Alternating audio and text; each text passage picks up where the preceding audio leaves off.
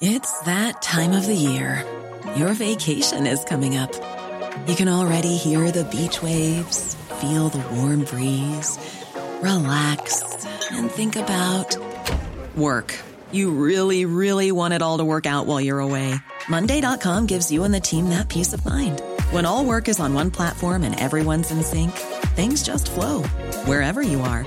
Tap the banner to go to Monday.com.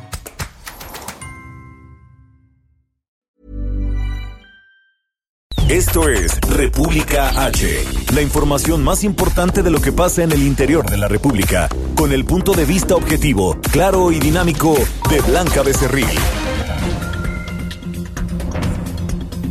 Muy buenas tardes, son las 12 del día en punto de este miércoles 3 de junio de este año 2020. Yo soy Blanca Becerril, esto es República H y yo por supuesto que lo invito a que se quede conmigo porque en los próximos minutos le voy a dar toda la información más importante generada hasta el momento de lo que ha ocurrido en el interior de la República con por supuesto el tema del coronavirus, también con la gira del presidente de México Andrés Manuel López Obrador que hoy está en Campeche y además pues hay información importante de lo que ha sucedido en las últimas horas, sobre todo a nivel internacional, también con el tema del coronavirus. Aquí en la Ciudad de México, pues hoy hace un frito raro, porque estamos, eh, pues estábamos sintiendo muchísimo calor en días pasados, pero hoy hace un poquito de frío. Sin embargo, pues es mi deber y yo siempre quiero recordarles que aunque el fin de semana pues ya se terminó la Jornada Nacional de Sana Distancia y pues empezamos ya poco a poco, de manera paulatina, con todas las medidas, espero yo, de seguridad y también con todas las medidas en materia de salud,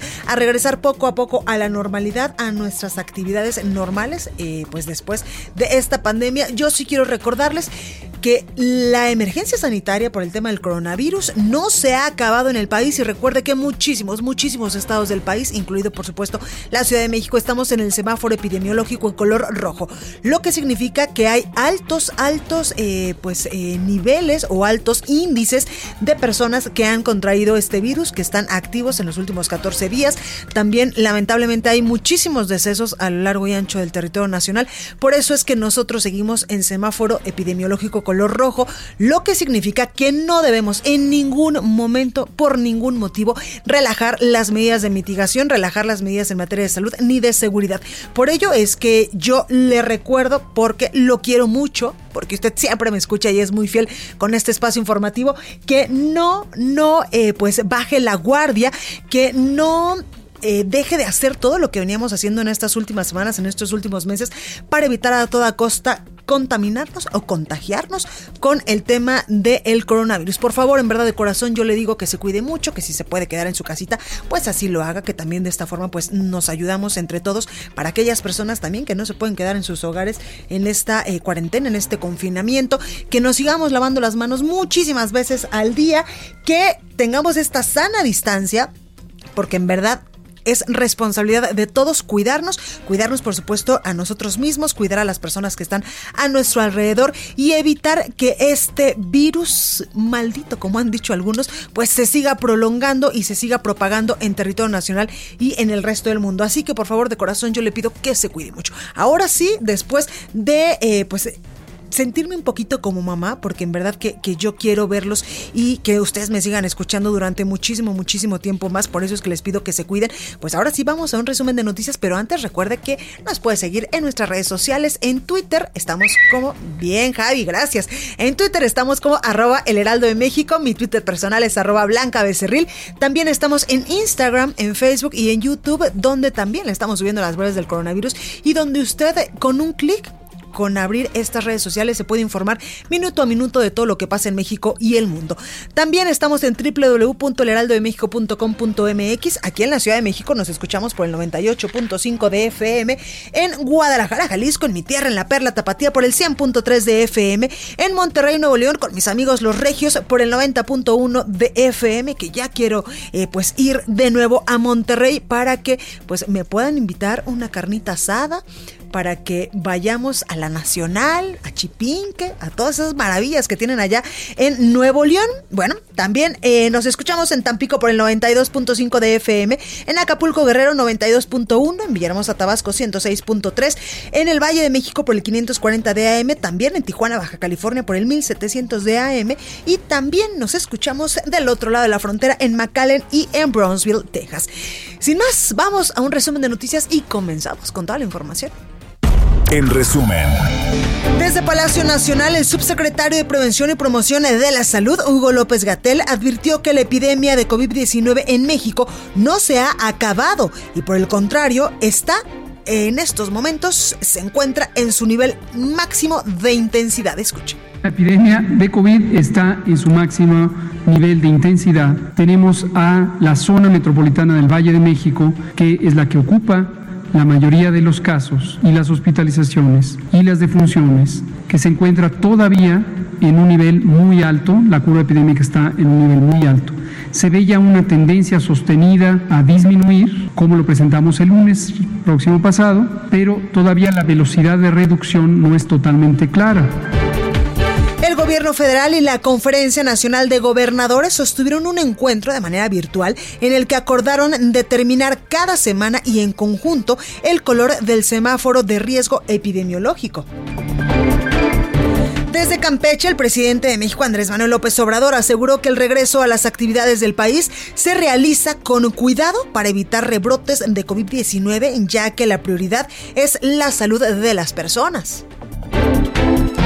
La Secretaría de Salud a nivel federal informó que en México ya hay 97.326 casos confirmados de coronavirus y lamentablemente 10.637 muertes. A nivel internacional, la Universidad Johnson Hopkins de los Estados Unidos reporta que este miércoles hay en todo el mundo 6.405.000 contagios y más de 380.000 muertes.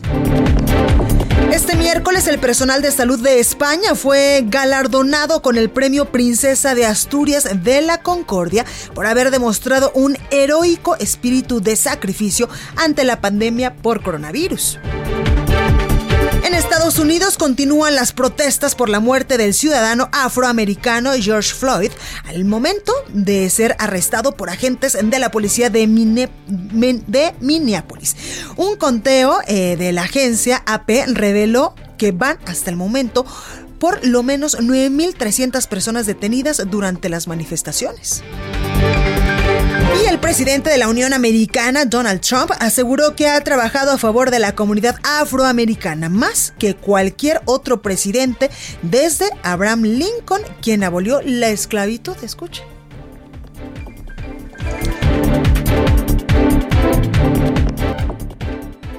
La nota del día.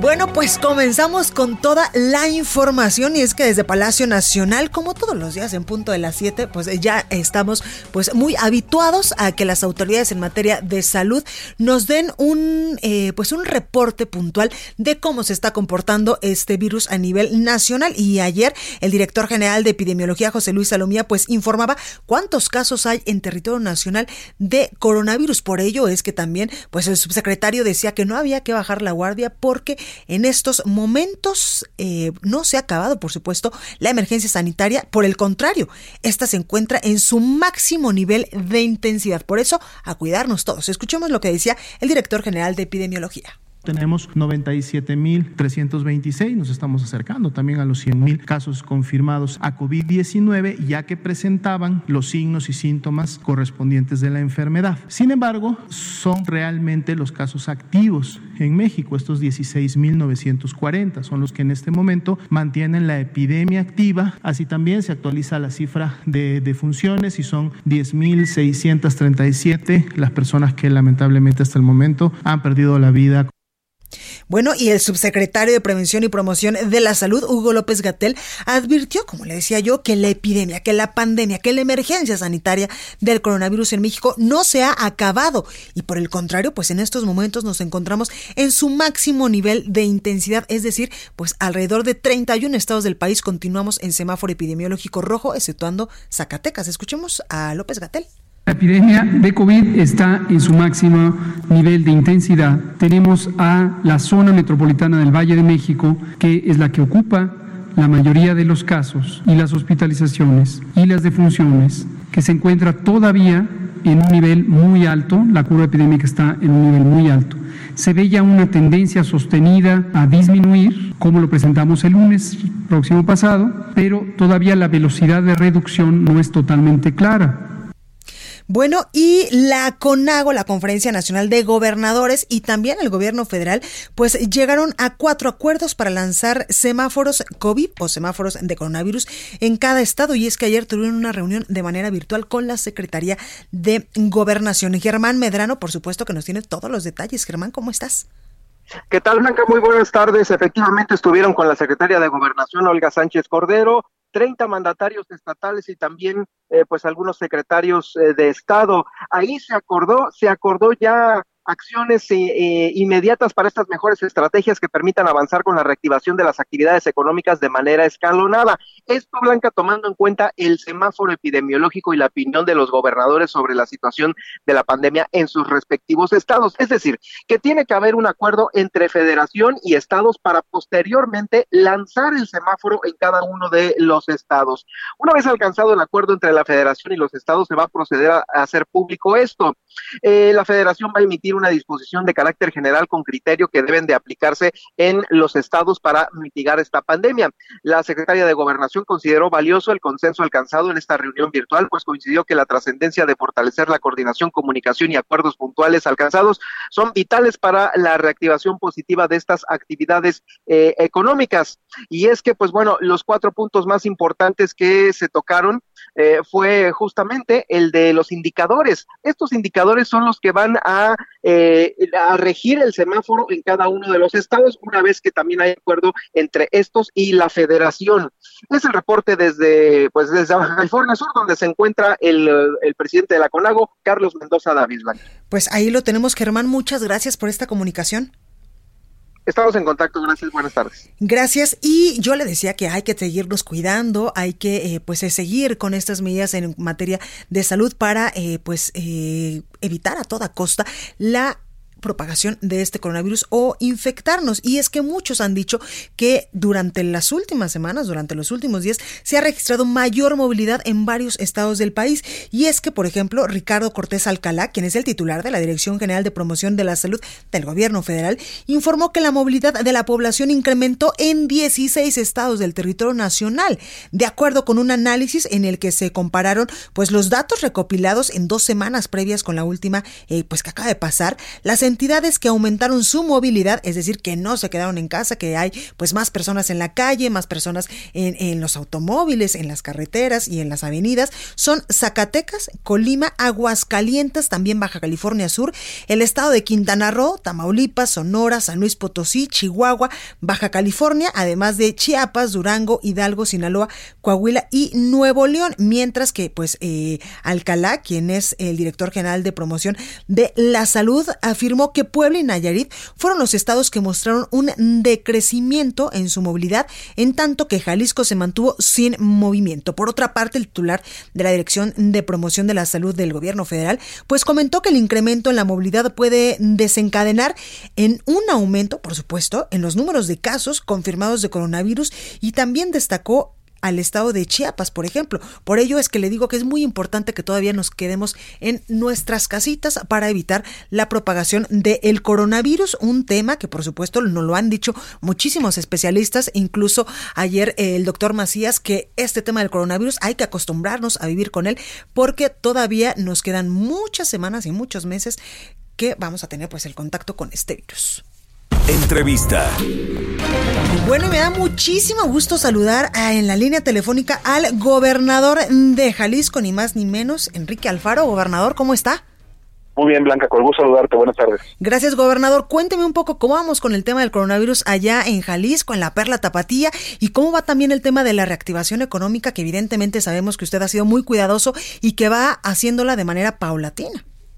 Sí, en realidad estamos igual que todo el país en un momento en que los contagios eh, se han acelerado, estamos en un momento eh, de alto riesgo, eh, por eso los primeros pasos de la reactivación económica como bien lo señalas Blanca, se van dando con mucho cuidado. Nosotros hicimos todo un proceso de certificación de las unidades que han reiniciado actividades en esta, en esta que hemos denominado fase cero, para que pudieran cumplir con todos los protocolos de salubridad y particularmente Blanca para poder tener a punto un sistema de monitoreo de elaboración de pruebas masivas para poder tener un diagnóstico mucho más claro de dónde estamos, para poder identificar a tiempo eh, posibles contagios, aislarlos, tratarlos y evitar que contagien a más personas. La apuesta de aplicar pruebas, pruebas y más pruebas, que es un principio de la Organización Mundial de la Salud, la estamos aplicando en Jalisco como el elemento central eh, de esta etapa de reactivación económica, que no puede confundirse con el regreso a la normalidad. Entendemos todos que estamos tratando de que puedan salir a trabajar quienes tienen más necesidad, la economía no puede mantenerse parada, coincido con la idea de que vamos a tener que aprender a convivir con el riesgo y en eso en ese sentido es como vamos en esta primera fase, en un momento en el que, pues como te digo, eh, los contagios están creciendo y tenemos que ser muy cuidadosos para no equivocar. Claro, en esta primera fase, gobernador, ¿quiénes sí han podido regresar a la nueva normalidad, evidentemente bajo un estricto eh, protocolo en materia de salud? Digamos que en términos generales se podía sintetizar eh, la idea de quienes regresan a partir de que son las industrias que están ligadas a cadenas de suministros de actividades esenciales y aquellos comercios y servicios que no generan aglomeración. Es básicamente el principio general en torno al cual hemos diseñado esta estrategia, que tiene otro principio básico también, el que sean actividades que no impacten de manera eh, fuerte a la movilidad. Se tiene estimado que con la entrada en operación de las unidades que se permiten en la fase cero, solamente tendrá que incrementarse la movilidad intraurbana e interregional en un 6%. Es decir, no se trata de que todos salgamos, sino solamente aquellos que tienen que salir a trabajar. Y si mantenemos estos niveles, si de veras podemos mantener el incremento en la movilidad en un 6% eh, arriba de lo que veníamos teniendo en la etapa de aislamiento social eh, completo, pues creo que el riesgo se baja muchísimo y si a esto le agregamos la posibilidad de elaborar pruebas, de mantener monitoreado eh, eh, cómo van eh, funcionando las cosas, pues tenemos condiciones de que este eh, esta fase de reapertura gradual de nuestra economía se dé de manera exitosa. Claro que hay que decirlo también que usted fue uno de los principales gobernadores a nivel nacional que defendió mucho el tema de aplicar pruebas rápidas para así pues descartar que este virus se siguiera propagando y también tener específicamente eh, pues detectadas a las personas que en algún momento pudieran dar positivo. Sí, fue un debate fuerte que inexplicablemente tardó Blanca dos meses en resolverse. Es decir, sin ninguna razón, el modelo este denominado Centinela, que es un modelo pasivo y aleatorio, eh, definió que había que bloquear la importación de pruebas. Eh, me parece que fue un gravísimo error. Nos tardamos, pero finalmente pues la razón se impuso. Ya pudimos comprar las primeras, ya estamos aplicándolas en Jalisco. Eh, y eso nos va a dar la posibilidad, para que te des una idea, de llegar hacia el final del mes con nuestro estado aplicando eh, más o menos 630 pruebas por cada 100 mil habitantes, cuando hoy lo que trae el país en promedio son como 130. Entonces, creo que esa va a ser una, una aportación eh, fundamental a la estrategia de reactivación económica. También las empresas van a tener que aplicar eh, de manera privada las, las pruebas en aquellas empresas de más de 100 trabajadores. Es decir, ellos tendrán que eh, contratar laboratorios que les ayuden a aplicar pruebas a sus trabajadores. En fin, lo que necesitamos es tener eh, eh, muy bien monitoreado cómo va a evolucionar, cómo van evolucionando los contagios en esta fase. Y bueno, pues eh, así de difícil va a ser esto, pero en Jalisco ya nos hicimos el ánimo, estamos trabajando duro, estamos concentrados y ojalá y la gente entienda que eh, la reactivación gradual de la economía necesita para que salga bien de la colaboración de que aquellos que no tienen que salir se queden en casa. Totalmente. Y en este sentido, gobernador, ¿cómo se han portado mis paisanos, cómo se han portado los jaliscienses en pues todas estas semanas eh, que ha sido incluso pues obligatorio el quedarse en casa? Pues mira, fue extraordinario el comportamiento de los jaliscienses. eh, Blanca, la verdad es que se aflojó el ritmo. También entiendo por el cansancio, no no es fácil, son 80 días, ¿no? De, de encierro y en los últimos 15 días se aflojó eh, la disciplina, hay que decirlo así, y hoy estamos pagando las consecuencias de eso. Fíjate, ayer fue el día con más contagios desde que inició la pandemia en Jalisco, este, eh, el día con más muertos también. Y esto no es producto de lo que sucedió a partir del primero de junio o de la reactivación gradual de la economía. Estos contagios se generaron hace 15 días. Estamos hablando de que alrededor del 20 de mayo, incluso desde ya, desde el Día de la Madre y el puente del 5 de mayo, se venía aflojando un poco la disciplina pero los últimos 15 días creo que no hicimos bien nuestro trabajo como eh, sociedad. Eso se está reflejando hoy en el número de contagios y es también un llamado de atención para que entendamos que en esta etapa tenemos la obligación de hacer bien las cosas, de mantener eh, las medidas de aislamiento social que siguen vigentes en Jalisco para que no tengamos que retroceder en la estrategia de reapertura gradual de nuestra economía. Totalmente, y es que este tema de no contagiarnos es una responsabilidad de todos, gobernador. También cuénteme sobre este semáforo epidemiológico que el gobierno federal pues ha impuesto y que también ha habido un debate pues eh, bastante eh, pues candente entre los gobernadores al decir no nos podemos medir a todos con la misma vara. Sí, ha sido un, un debate muy desafortunado, diría yo, porque habíamos quedado desde un principio que íbamos a ponernos de acuerdo, que íbamos a compartir los criterios, que íbamos a establecer cómo se iba a medir. Nosotros tenemos toda la voluntad de coordinarnos con el gobierno federal, pero nos parece que lo que nos han mandado en este semáforo de todo el país aparece igual. Es decir, Jalisco aparece con el mismo color que la Ciudad de México. Y perdón, pero pues la realidad y las circunstancias no son las mismas. Y en ese sentido, lo que nosotros creemos es que no han estado claros los criterios a partir de los cuales se miden, que ojalá y se puedan revisar. Ayer en la reunión de gobernadores, en la teleconferencia de los gobernadores, se le pidió al subsecretario López Gatel que pudiera replantearse los principios y los criterios a partir de los de los cuales se definen eh, los semáforos. Sin embargo, pues es decisión de ellos, nosotros ya no nos vamos a entretener en este debate. Jalisco tiene su semáforo, nosotros como desde el principio de esta pandemia estamos tomando nuestras decisiones, sabemos que siempre hay riesgo de equivocarnos, nadie tenemos eh, la fórmula mágica infalible para enfrentar una crisis sanitaria de esta naturaleza, pero Jalisco tiene su propio semáforo, aquí no hay dos semáforos, eh, respetamos al gobierno eh, federal, entendemos eh, la responsabilidad que tiene eh, como máxima autoridad sanitaria, pero también creemos que no se pueden estar tomando decisiones desde un escritor en la Ciudad de México sin preguntar qué es lo que está pasando en cada entidad federativa. Por eso nos mantenemos en esa ruta, no es ánimo de pleito ni de confrontación, pero Jalisco tiene su ruta y estamos trabajando en ella. Gobernador, ¿el sistema de salud cómo se encuentra en estos momentos? Cerramos el día de ayer con 26% de ocupación de la primera etapa del plan de reconversión hospitalaria. Eh, ya tenemos listas y habilitadas un buen número de camas que vamos a anunciar en unos momentos más, es decir, eso nos va a permitir bajar la presión, estimamos que podremos llegar eh, a niveles otra vez del 10, 12%, estamos terminando de evaluar eso, lo anunciaremos en unas dos o tres horas más, Blanca, pero en general nuestro sistema eh, hospitalario ha respondido bien, no tiene una presión extraordinaria, sí hemos sentido en estos últimos días el incremento en el número de contagios y también por las condiciones de nuestra población con otro tipo de enfermedades que complican eh, las cosas, eh, pues el, eh, la demanda de hospitalización ha sido mayor, pero hasta ahora estamos en niveles que nosotros consideramos en el semáforo local, todavía dentro de lo que llamamos el semáforo en verde. Claro, gobernador, por último, preguntarle, ¿los recursos, el gobierno federal, pues ya les dio algún recurso extraordinario para hacerle frente a esta pandemia de manera evidentemente inusual? Ni, un peso nos estamos rascando con nuestras propias uñas todos. Eso es parte del reclamo, eso es de las cosas que nosotros creemos que no están bien. Pero bueno, Blanca, yo creo que ya habrá oportunidad más adelante de debatir los acuerdos en los temas fiscales y de manejo del presupuesto. Hoy, pues Jalisco eh, está eh, tomando la responsabilidad eh, sin buscar pretextos. Estamos conscientes de lo que tenemos enfrente, del enorme reto que tenemos como jaliscienses y por supuesto como mexicanos pero bueno, sin eh, mayores apoyos y respaldos de la federación, con los eh, recursos que tenemos, tanto públicos como privados, porque la iniciativa privada ha sido muy solidaria, eh, le estamos entrando a esto y creo que, pues con todo lo difícil, creo que ahí vamos, vamos saliendo adelante. Claro, gobernador, y esta pues sinergia que han hecho con los gobernadores de otros estados de la República, ¿cómo ha funcionado? Evidentemente me imagino que han mandado en mil cantidades de llamados a la federación para que se les siga apoyando o para que se les empiece a apoyar económicamente pues básicamente lo que pedimos es un diálogo respetuoso, ni siquiera es el imponer una agenda o plantear cosas en contra de la federación, no es un no es un espacio de reflexión y que hemos formado para atacar al presidente, ni mucho menos. Nosotros lo que quisiéramos es poder platicar con el presidente, poder hablar con él, expresarle nuestras preocupaciones, nuestra visión de lo que está sucediendo. Eh, me parece que esa es eh, de las cosas que no han funcionado bien.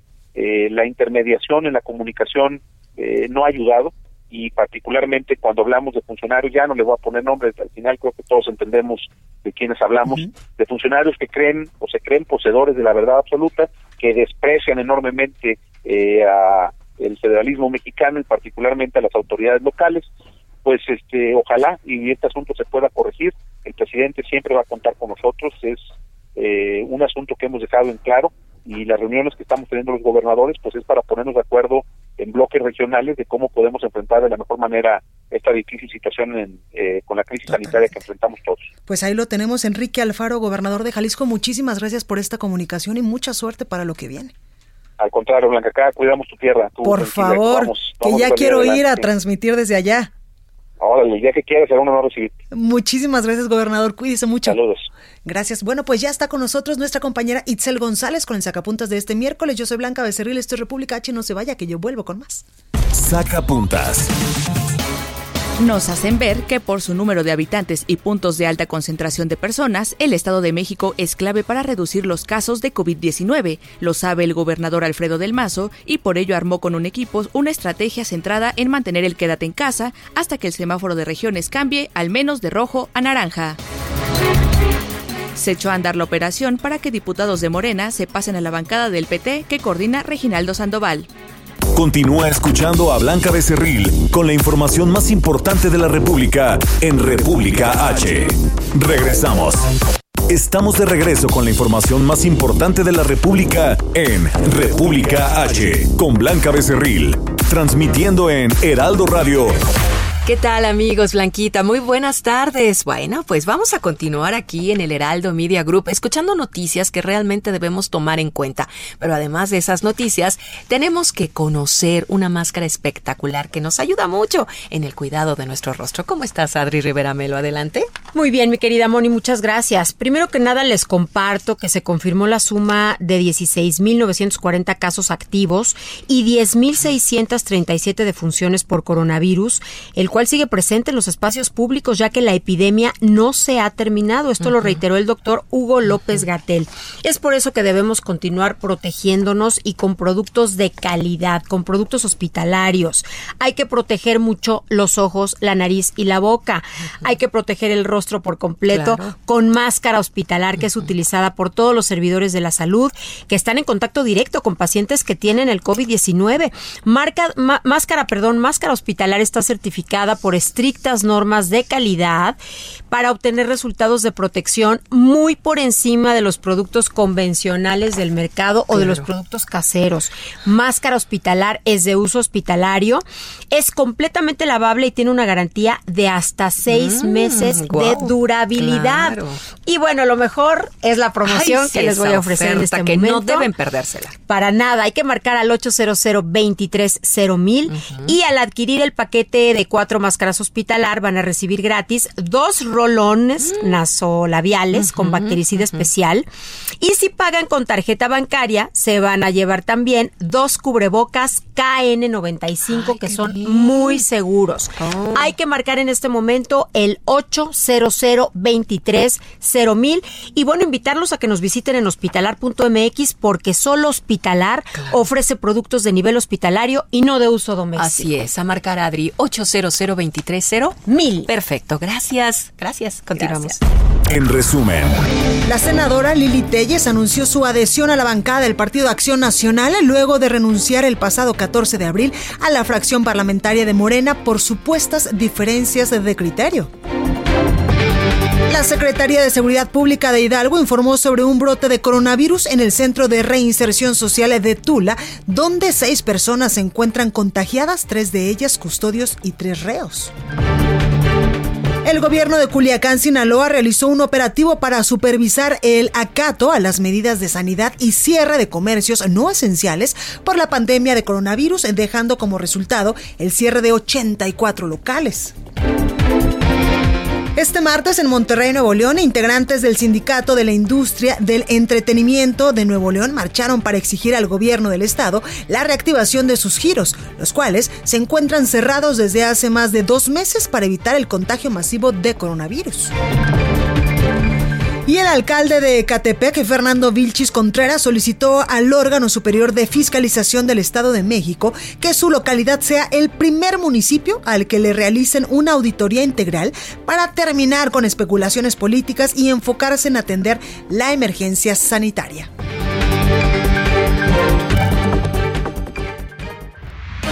Pues en estos momentos el presidente de México, Andrés Manuel López Obrador, está en vivo desde Campeche dando el banderazo a la construcción del segundo tramo del tren Maya que va de Escarcega a Calquini. Escuchemos. trenes de carga, se eliminaron todos los trenes de pasajeros. Ahora, eh, como comentaba, se inicia este proyecto es histórico, importante, para integrar toda esta región del país, para mejorar las condiciones de vida y de trabajo del pueblo, de los estados de Tabasco, de Chiapas, de Campeche, de Yucatán, de Quintana Roo, porque eso es lo más importante apoyar a la gente, garantizar el bienestar del pueblo. También es muy importante el que se pueda potenciar esta región que tiene una riqueza cultural de primer orden a veces no se valora lo suficiente la importancia arqueológica, cultural de esta región, aquí donde floreció la gran cultura maya bueno, pues ahí parte de las palabras del presidente de México, Andrés Manuel López Obrador, desde Campeche, donde está dando, como le digo, pues el banderazo de salida a la construcción del tramo 2 del tren Maya, un eh, pues proyecto emblemático de la administración del presidente López Obrador. Y precisamente hoy desde Campeche, pues dio su conferencia matutina y ahí aseguró que el regreso a las actividades económicas y sociales del país se realiza con cuidado para pues evitar los rebrotes del coronavirus, ya que la prioridad es la salud de todas y todos los ciudadanos nos escuche. Vamos a estar observando lo que sucede y se va, repito, a cuidar la salud del pueblo. No vamos a actuar con rigidez, sino de manera flexible, es decir, si se necesita, rectificamos en alguna región. Si vemos que hay rebrotes, llamamos, también no lo vamos a hacer nunca de manera autoritaria, a que nos ayude la gente quedándose en casa. Y es que precisamente el presidente López Obrador aseguró que se rectificará en la reapertura económica y social en las regiones del país que llegaran a presentar pues un rebrote de coronavirus, pero de manera más flexible. Así lo dijo. Estamos ya en una nueva etapa hacia la normalidad, pero se está haciendo con mucho cuidado. No se está abriendo toda la actividad productiva ni la recreación. Estamos eh, poco a poco reiniciando la actividad económica, social, cultural de nuestro país y vamos a ir observando el comportamiento de la pandemia. No eh, se va a dejar de tomar en cuenta la salud del pueblo. Eso es lo primero, el no arriesgar la vida de la gente. Recorrido por el país. Bueno, y vámonos hasta Querétaro con nuestro compañero Fernando Paniagua porque rechaza Querétaro el semáforo único para la megalópolis sin censo de los estados. Fernando, ¿cómo estás? Adelante. Blanca, buenas tardes. El gobernador del estado afirmó que Querétaro no acepta utilizar un semáforo único como parte de las entidades que conforman la región conocida como la megalópolis. Domínguez Servién fijó su postura en ese sentido durante la reunión que se sostuvieron ayer, martes 2 de junio, los integrantes de la CONAGO con autoridades federales encabezadas por la Secretaría de Gobernación Olga Sánchez Cordero. Domínguez solicitó a la autoridad federal se abstenga de publicar dicho semáforo único sin el pleno consenso y consentimiento de Querétaro. Esto bajo, bajo el argumento blanca de que no es lo mismo las condiciones socioeconómicas, culturales, de sanidad, incluso de volumen de población de, por ejemplo, la zona conurbada de la Ciudad de México y el estado de Querétaro. Él hablaba, Domínguez Servién manifestó que su gobierno seguirá actuando de convocación federalista y atendiendo a la realidad del Estado durante la evolución de la contingencia por COVID y expresó su confianza de que se alcanzarán los acuerdos. Este miércoles Blanca, te comento que en el estado se tiene un registrado acumulado de 1.070 casos de COVID, 45% mujeres y 54% hombres. Hay 606 pacientes hospitalizados, de los cuales 50 se encuentran graves y ya se han registrado hasta el momento 123 defunciones. Esta es la información blanca. Perfecto. Oye, Fernando, ¿y cómo viste tú el regreso a la nueva normalidad allá en Querétaro? Si hay mucha gente que eh, pues ya está en las calles, ya regresó a trabajar. En realidad no se ha visto tanto movimiento. Lo que sí hay que considerar es que desde hace un par de semanas ya se empezaba a ver más gente. Es decir, no no es que a partir del lunes pasado se viera un incremento en la movilidad de las personas, pero se ha mantenido esta, eh, digamos, parcial regreso a las actividades. En Querétaro solamente las actividades esenciales han vuelto y han sido muy claras las autoridades de salud. Todos los demás deben quedarse en sus casas. Pues ahí lo tenemos, Fernando. Gracias. A ustedes, buenas tardes. Buenas tardes. Y en Quintana Roo se mantendrá el semáforo rojo hasta el próximo 7 de junio. José Ríos nos tiene los detalles. José, ¿cómo estás? ¿Qué tal, Blanca? Buenas tardes. Saludo con gusto a ti y a tu auditorio. Y pues como bien comentas, hasta el próximo 7 de junio Quintana Roo permanecerá en el nivel rojo del semáforo epidemiológico, por lo que no habrá actividades abiertas ni atención al público general. Esto lo anunció el gobernador Carlos Joaquín en un mensaje en redes sociales donde dio información actualizada sobre los programas y las acciones para la atención al COVID-19 en la entidad. El gobernador reiteró que la vuelta a la nueva normalidad será con una recuperación gradual de las actividades económicas primarias y esenciales. También dio a conocer eh, información actualizada sobre, pues bueno, el programa de Reactivamos Quintana Roo, el cual contendrá el porcentaje de la reactivación gradual por la actividad con base a de los colores del riesgo del semáforo epidemiológico, el cual en esta entidad conformará con el color rojo, naranja, amarillo y verde.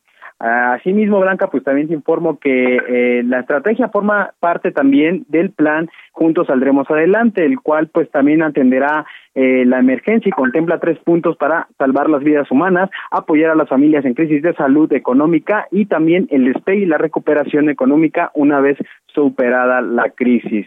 Eh, asimismo, también explicó que la apertura gradual turismo se trabaja en protocolos de prevención y medidas de higiene para la protección de los trabajadores y sus familias, pero sobre todo también la salud de los visitantes y especialmente pues bueno en un estado donde pues la materia turística es muy importante para su economía. Por último, Blanca, pues te informo que Quintana Roo hasta este martes eh, sumaban 1.951 casos confirmados, 1.300 personas recuperadas, así como 355 lamentables fallecimientos. Ese es el informe que te tengo, Blanca. Muchas gracias, José. Cuídate.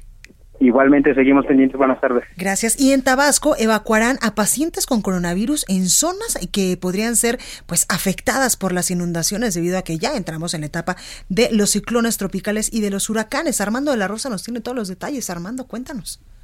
Así es, Blanca, como tú ya lo mencionas, pues aquí en el estado de Tabasco, pues obviamente ha sido un estado que ha sido severamente golpeado por eh, los contagios de COVID-19 y pues bueno, pues obviamente no se puede albergar a personas eh, sanas con personas contagiadas, por eso el gobierno del estado implementó precisamente una eh, un dictamen en el cual pues bueno, pues en las zonas donde se puedan dar inundaciones por esta tormenta tropical, las personas que tengan coronavirus deberán ser enviadas a un lugar aparte con personal médico para evitar así que se den contagios. Y es que precisamente la tormenta tropical Cristóbal está afectando fuertemente el municipio de Centla, aquí en el estado de Tabasco, donde pues se habilitaron algunos albergues y de hecho los reportes de protección civil es que al menos 80 personas ya fueron evacuadas de zonas costeras que podrían ser afectadas por oleaje de 2 a 3 metros, de acuerdo al reporte de las autoridades, y allí pues bueno, pues se implementó esta estrategia de que las personas que tengan coronavirus pues son supervisadas por el personal médico para evitar aglomeraciones. Además, pues bueno, pues se está buscando que en los albergues haya una sana distancia e incluso las autoridades reportaron que algunos albergues fueron acoplados en escuelas eh, de allá del municipio de Centla, donde eh, se le da a cada familia un salón de clases, así para mantener la sana distancia entre las personas que puedan eh, ir a los albergues por esta tormenta tropical que está causando lluvias y vientos fuertes aquí en el estado de Tabasco y principalmente en el municipio de Centla, también en el municipio de Cárdenas. Y aquí en Villahermosa, pues bueno, por los fuertes vientos y las lluvias han dejado encharcamientos, caída de árboles, incluso esta misma mañana un árbol cayó en la colonia Rovirosa de aquí de Villahermosa y destrozó cuatro vehículos y dejó atrapadas también a tres familias eh, que se encontraban en sus viviendas, pero no podían salir por las ramas del árbol eh, que bloquearon precisamente un portón de esta vivienda. Hasta el momento, pues bueno, pues Protección Civil reporta 10 árboles caídos en Villahermosa, no hay personas lesionadas y 80 personas albergadas allá este, en el municipio de Centla. Este es el reporte. Ahí lo tenemos. Armando, muchas gracias y cuídate mucho, por favor, que si no es el tema del coronavirus, pues es el tema de los huracanes o de los ciclones tropicales. Pues sí, así es, estaré muy al pendiente y cuidándome mucho para mantenerlos informados. Muchas gracias, Armando. Bueno, y vámonos hasta Tamaulipas con Carlos Juárez, porque el gobernador Francisco García Cabeza de Vaca, pues aseguró que la nueva normalidad es una transferencia de responsabilidad de la federación a los estados. Y es que el gobernador pues ha sido sumamente crítico sobre cómo se ha actuado en esta contingencia. Carlos, ¿cómo estás? Hola, ¿qué tal, Blanquita? Muy buenas tardes. Un gusto saludarte a ti y a todo tu auditorio. Efectivamente, el gobernador de, Tamaulipas, Francisco García Cabeza de Vaca, aseguró que esta situación de la semaforización de lo que viene siendo el COVID-19 y para la reapertura de los negocios que emitió el gobierno federal, bueno, pues eh, dijo que después de una videoconferencia que se carece de reglas de operación, incluso que no se cuenta con recursos. Lo anterior lo expresó después de esta reunión que tuvo vía digital con la secretaria de Gobernación, Olga Sánchez Cordero, así como los diferentes titulares de instituciones médicas como viene siendo el IMSS, el ISTE y también del INSABI. Añadió que la nueva estrategia y la semaforización eh, busca trasladar los las responsabilidades a los estados y que bueno no se cuenta con recursos y esto hace caer que también eh, no tenga reglas y tampoco un marco jurídico sanitario, por lo tanto, dijo, pone a las entidades en una situación irregular y es que, bueno, Tamaulipas ha ido reaperturando poco a poco eh, lo que viene siendo los negocios, Blanquita, en esta nueva normalidad, pese a que presentan 2.115 casos de coronavirus desde que inició esta pandemia, de los cuales 1.206 siguen activos en Tamaulipas y se han registrado hasta el momento, hasta el día de hoy, 137 defunciones. Pues ahí la información en Carlos, muchas gracias. Estaremos al pendiente de los detalles. Buenas tardes. Gracias. Y en Guanajuato, pues este estado de la República aceptó adelantar el fin del ciclo escolar. Gabriela Montejano nos tiene pues los detalles. Gaby, cuéntanos de qué se trata. Hola, ¿qué tal? Muy buena tarde. Así es, en Guanajuato el ciclo escolar para los alumnos de educación básica concluirá oficialmente esta semana, el 5 de junio. Lo anterior de acuerdo a lo informado ayer martes a los maestros y al personal de la Secretaría de Educación de Guanajuato.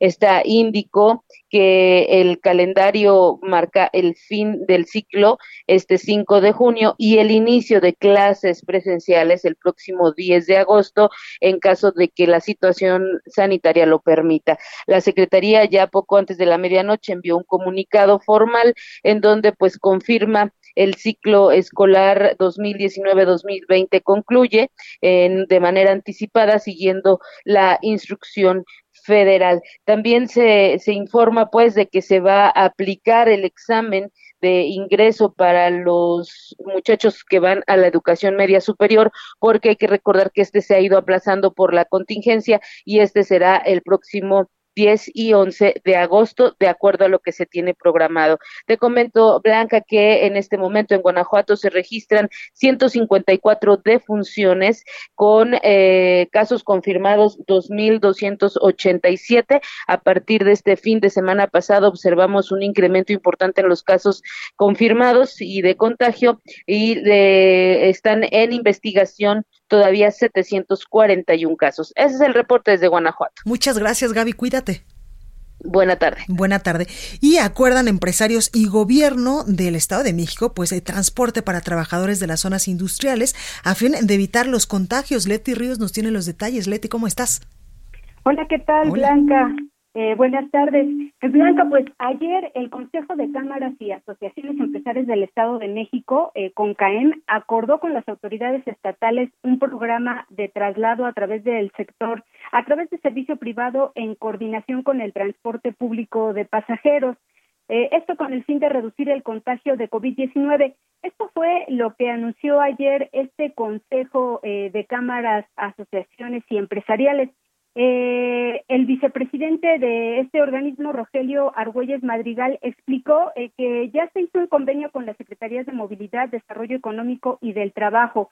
Sin embargo, eh, hace un rato, justamente eh, un par de minutos, acaba de concluir una conferencia de prensa con el Consejo Coordinador Empresarial y bueno, ellos aseguran que no se ha eh, concretado dicho acuerdo. Eh, la presidenta del Consejo Coordinador Empresarial, Laura González, pues está urgiendo precisamente a las autoridades del Estado de México, eh, principalmente a la Secretaría de Movilidad, para que se pueda concretar este convenio con todas eh, las industrias del Estado de México, principalmente en este momento con el sector automotriz y de la construcción, que como sabemos son los que están regresando a laborar ya desde el lunes pasado.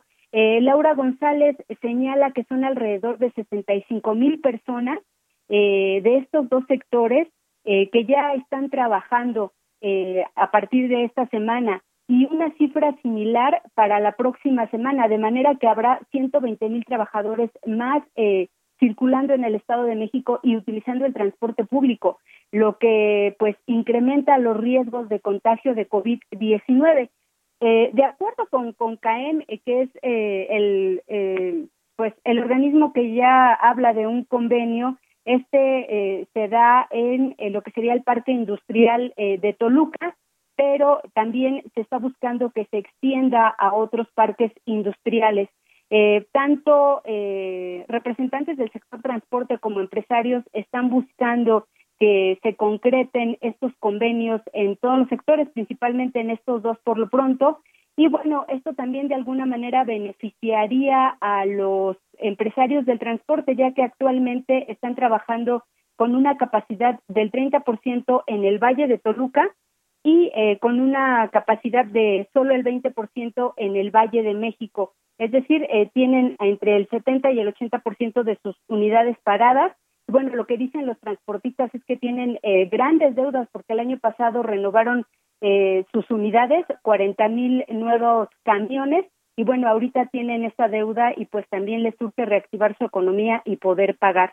Este, Blanca, pues este es mi reporte y también te comento que hasta el momento aquí en el Estado de México se tienen registrados 15.720 casos confirmados como positivos a COVID-19 y han fallecido 1.680 personas por este padecimiento. Pues a seguirnos cuidando, Leti, muchas gracias. Muchas gracias, Blanca. Buen día. Gracias. Y en otros temas, la, el secretario de Seguridad de Colima, de Seguridad Pública, renunció tras el asesinato de la diputada local de Morena, Anel Bueno. Marta de la Torre nos tiene todos los detalles. Marta, ¿cómo estás? Efectivamente, Blanca, pues después de que el presidente Andrés Manuel López Obrador confirmó en la conferencia de prensa matutina eh, del asesinato de la diputada eh, bueno, tuvimos un problema con la comunicación de nuestra compañera Marta de la Torre, pero también en otra información, pues eh, hoy eh, se dio un informe del Coordinador Nacional de Protección Civil David León, donde pues decía que la tormenta tropical Cristóbal avanza lento por el sureste del país y se prevé que continúen las lluvias en los estados de Veracruz, de Chiapas, de Tabasco, como nos lo decía nuestro compañero Armando de la Rosa, en Campeche, Yucatán y Quintana Roo. Y es que además del coronavirus, pues ahora hay que eh, pues poner especial atención y cuidarnos también de la temporada de huracanes y ciclones tropicales que están en este momento ya pues tocando tierra en el país. Bueno, vamos a Michoacán con nuestra compañera Charbel Lucio. Charbel, ¿cómo estás? ¿Qué tal, Blanca? Muy buenas tardes. Pues eh, te comento que luego de que la directiva del equipo Monarcas Morelia confirmara que este club se muda a Mazatlán, Sinaloa, aficionados del club michoacano amagaron con realizar destrozos en tiendas Electra. A través de sus redes sociales oficiales, Monarca confirmó la noticia que desde hace semanas provocó manifestaciones de la afición purépecha y señaló que los cambios de sede de equipos de fútbol es algo que ocurre en todo el mundo y que son parte natural de todo el deporte. Una vez hecho este anuncio oficial, en las redes de comunicación de los seguidores de Monarcas Morelia, usuarios llamaron al cabeceo y a la vandalización de empresas del grupo Salinas, consorcio que también es propietario del equipo que nació aquí en Michoacán. Otros hinchas han pedido que no se recurra a la violencia, que se proteste de forma específica, pues aunque se realicen destrozos, nada reducirá la mudanza del equipo a Mazatlán. En días pasados, también en una rueda de prensa, la afición hizo un llamado a la población en general no consumir productos ni hacer uso de los servicios que ofrecen las compañías de propiedad del empresario Ricardo Salinas Pliego, como son Banco Azteca, TV Azteca, Electra, Salinas Rocha, Itálica, entre otras. Ese es el reporte de Blanca de Michoacán. Muchas gracias, Charbel. Cuídate mucho. Seguimos informando. Gracias. Pues ya retomamos la comunicación con nuestra compañera Marta de la Torre desde Colima. Marta, nos estabas contando. Así es, efectivamente, el gobernador de Colima, José Ignacio Peralta Sánchez, informó que renunció el secretario de Seguridad Pública, Enrique Alberto San Miguel Sánchez. Esto se da pues después de que el presidente de la República confirma el eh, fallecimiento eh, de la diputada de Morena, Anel Bueno. Ella fue privada de su libertad el pasado 29 de abril. Fue hasta el 15 de mayo que los diputados y su mamá alzaron la voz porque las investigaciones de la Fiscalía no avanzaban y el día lunes fue localizada con ayuda de la Comisión Nacional de Personas Desaparecidas una fosa clandestina en el municipio de Tecomán, donde localizaron cuatro personas en tres fosas clandestinas y una de ellas lamentablemente pues fue el cuerpo de la diputada eh, de Morena, Anel Bueno. Eh, se dio a conocer la renuncia del secretario de Seguridad Pública momentos antes de que el gobernador se presentara a comparecer con los diputados, quienes el día de ayer pues pidieron esta comparecencia después de que también en estos días se confirmó que fueron asesinados siete policías estatales quienes acompañaron a empresarios nacionales al territorio de Jalisco sin pedir permiso. Esto ocurre, eh, bueno, esto genera que sean secuestrados estos policías y posteriormente aparecen muertos. Les estaremos informando todo lo que ocurra aquí en la entidad. En la entidad. Gracias, Marta. Cuídate mucho.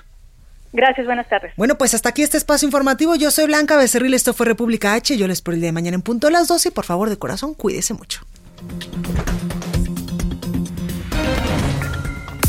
Esto fue República H, la información más importante de lo que pasa en el interior de la República, con el punto de vista objetivo, claro y dinámico de Blanca Becerril. Continúa escuchando Heraldo Radio, donde la H suena y ahora también se escucha. Una estación de Heraldo Media Group. Ever catch yourself eating the same flavorless dinner three days in a row? Dreaming of something better? Well, HelloFresh is your guilt-free dream come true, baby. It's me, Gigi Palmer. Let's wake up those taste buds with hot, juicy pecan-crusted chicken or garlic butter shrimp scampi. Mm. Hello Fresh. Stop dreaming of all the delicious possibilities and dig in at HelloFresh.com. Let's get this dinner party started.